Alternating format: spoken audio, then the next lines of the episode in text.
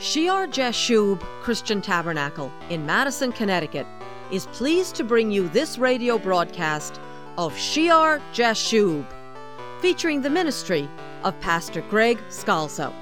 Hi, I'm Patty Scalzo, and in a moment, you will be transferred into one of our past Sunday services, where my husband is teaching a series on heavenly authority. The focus of the current sermon is the burnout experienced by many Christian ministers, which is the result of a wrong understanding of how the New Testament church should function. When we left off, Pastor was discussing from First Corinthians chapter twelve and verse thirteen, the baptism of the believer by the Holy Spirit into the body of our Lord Jesus Christ in order to become a functioning member of His church. Now, let's rejoin Pastor Greg.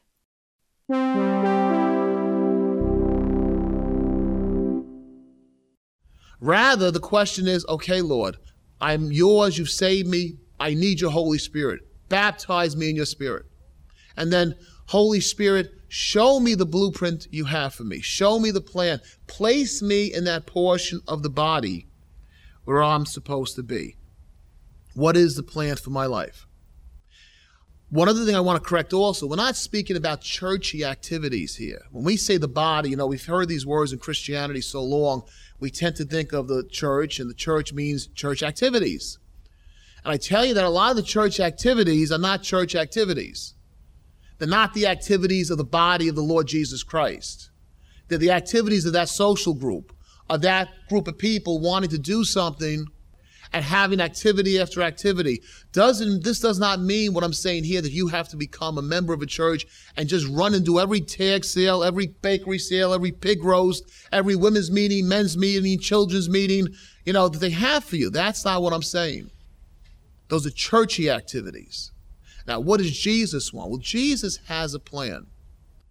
And there's a certain role that, based on what I just read here, that the Holy Spirit, when He gifts us, has for each and every believer that we're supposed to do. And if we're not doing that, we don't know who we are. And part of the problem in the American church today, you say, why are these pastors burnt out?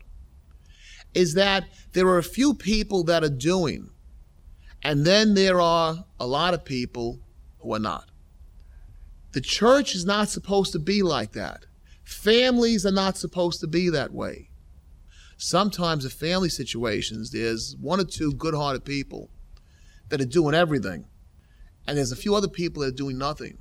And the burdens start to fall upon the one person. And those burdens can become so overwhelming that they can have burnout until the one person can't take it anymore. The mind can't take it. The heart can't take it. That happens in families all the time. They know the easy mark, the good-hearted person. And if the other people don't have a like good heart, they can make it miserable for that person. And you know, there's a lot of Christians that don't assume their obligation. They won't assume their obligation with their own family members. They could be great going around broadcasting and speaking about Jesus to people, and they won't assume their own responsibility to their children, to their parents. The church is not supposed to be like that. Families are not supposed to be that way. Everyone has something they're supposed to do. And if someone doesn't pick up their burden, consider a hundred pounds. If one person has to carry a hundred pounds, that's a hard burden. Now, if two people grab it, okay, you can do it for a while. Three people, four people, five or six people get together and say, let's build a cart. They build a cart, they put the hundred pounds on. You got ten people pulling that cart, does that one hundred pounds feel like anything? If you have one hundred people, it's a joke. It becomes minuscule. No one even feels it. As you're walking, you won't even feel it because it's shared by one hundred people. This laity clergy atmosphere coming out of the old priesthood of the Catholic Church was not meant to be. They were supposed to be pastors and elders and teachers. They were supposed to be respected if they taught, respected for keeping the church going, honored in the sense that people weren't trying to break the church apart or take over the church. But it's never supposed to be, you are my leader, and then we all kind of sit around. So we're not talking about churchy activities. We're saying that the church, those who truly believe, the Lord's body here on earth, if you believe, there's some place for you in the body for service, whether you like it or not. Let's go back to First Corinthians chapter twelve. He says, for as, in verse twelve, the body is one and has many members, but all the members of that one body, being many, are one body, so also is Christ. For by one Spirit we were all baptized into one body, whether Jews or Greeks, whether slaves or free, and have all been made to drink into one Spirit. For in fact, the body is not one member, but many. If the foot should say, because I am not a hand, I am not of the body, is it therefore not of the body? And if the ear should say, because I am not an eye, I am not of the body, is it therefore not of the body? If the whole body were an eye, where would the hearing be? If the whole were hearing, where would be the smelling? But now God has set the members, each one of them, notice that expression again, each one of them in the body just as he pleased. And if they were all one member, where would the body be? But now indeed there are many members, yet one body. And he goes on to continue with that example, and he explains how when one suffers, everyone suffers. In verse twenty-six, if one member suffers, all the members suffer with it. And he goes on to talk about the offices. Just as he spoke about the gifts, he speaks about the offices of apostles and prophets and teachers. And he says in verse thirty-one, but earnestly desire the best gifts. And then he says, let me show you the most excellent way, the more excellent way. And he speaks about love, how love has to run through all this. So we are supposed to be, as the body of Jesus Christ, each one, baptized in the Spirit, and that the Spirit places us, baptizes us into Jesus' body, that we're his body on earth. We walk as him on earth. Does that sound like pastor laity? It doesn't sound that way to me. It sounds like everyone has a role. And then the question you have to say is, if you think about this example that the apostle gives us, and if you consider your body, what part of your body could you do without? Let's think about it. Could you do it without one eye, without an ear, without a hand? How much of your body could you do without? Would you, could you do without? How much of your body can you start to hack off and still survive? And if you can survive, once you've hacked off those parts, how effective are you going to be? If you have no arms and no legs, how effective are you going to be? It's a gruesome thing to think about destroying the parts of your body, but really that's the problem with the church today. The church today has big holes in it. If you could see the body of Jesus Christ, there are big gaping holes in that body, and that's what's wrong with the church.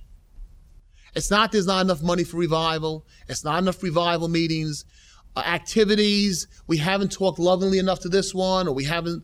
There's big gaping holes in the body of Jesus Christ. And parts that are filled in are epileptic. They're spasmodic. They're not doing what they should do. And the attitude that it all has to be on him, that minister, that pastor. The engrossment in a personality. And maybe God has given your particular church a mouth, a good mouth to speak. But that mouth, without feet to walk, without a nose to breathe, without lungs to take in air, that mouth becomes part of a dead body, and that mouth becomes dead itself. It becomes just as dead. There's not supposed to be this one individual. It has to work together. It has to work as a unison, everyone doing their particular part, the role that Jesus Christ has for you. Just think of families, how easy things could go. Most of the problems, the complications in marriages and family situations on the job. If everyone just came in and did what they were supposed to do, what would life be like? Right? It would be easier, tremendously easy. But you know it doesn't work that way. No matter where you are, there's always a few that do, and many that do a little, some that do nothing, some that are almost like a, a weight, a burden around the neck that you drown. And in big churches today, in medium-sized churches, even in small churches, there is this tendency, if a church has a thousand people, there should be a thousand ministers in that church. Everyone with a little ministry doing something, rather than placing it all on that one, which is the burnout that Pat Robertson was speaking about. There's a very narrow idea in American Christianity of clergy and laity. And you see how this ties right into our study on heavenly authority. And because of that, the pastors and their wives are coming to the end of themselves. And it's, you see a lot of these men in their fifties and sixties, and they, they look like they've been beaten down by life. We know Paul got whipped, he got stoned, he got shipwrecked. But I don't think when you saw the Apostle Paul, you saw a defeated man. You see a lot of defeated men, and their wives look even worse than they do. And we're placing people in positions of the clergy who shouldn't even be there, because probably someone that should be there feels, oh, I can't. Not me. Remember we talked about Saul last week? I can't do that. Not me. And so a lot of the good people, I say good in quotes, that could be responsible don't go into that position because they're not baptized. They may be baptized in the Spirit, but they haven't let the Spirit baptize them into the body.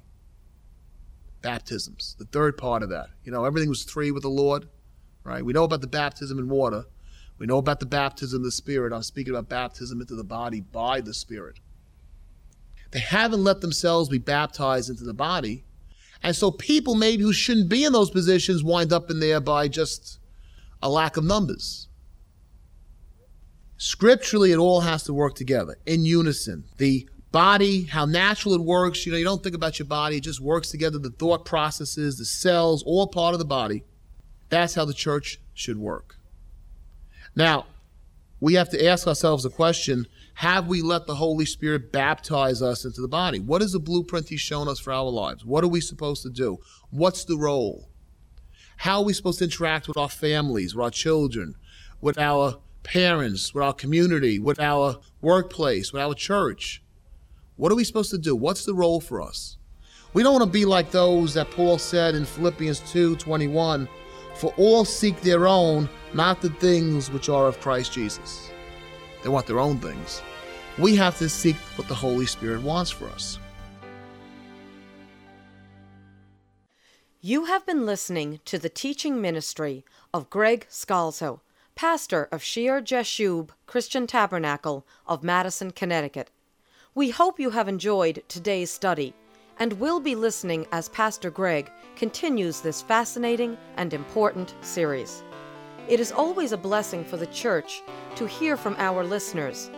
Our address is Shear-Jashub Christian Tabernacle, Post Office Box five eighteen, Branford, Connecticut, zero six four zero five. That address again is Shear-Jashub Christian Tabernacle, Post Office Box five eighteen, Branford, Connecticut, zero six four zero five. Sunday service is held at the Madison Memorial Town Hall on Meeting House Lane in Madison. May the Lord keep you safe in His blessed hands, as with all your heart, soul, mind, and strength, you serve Him.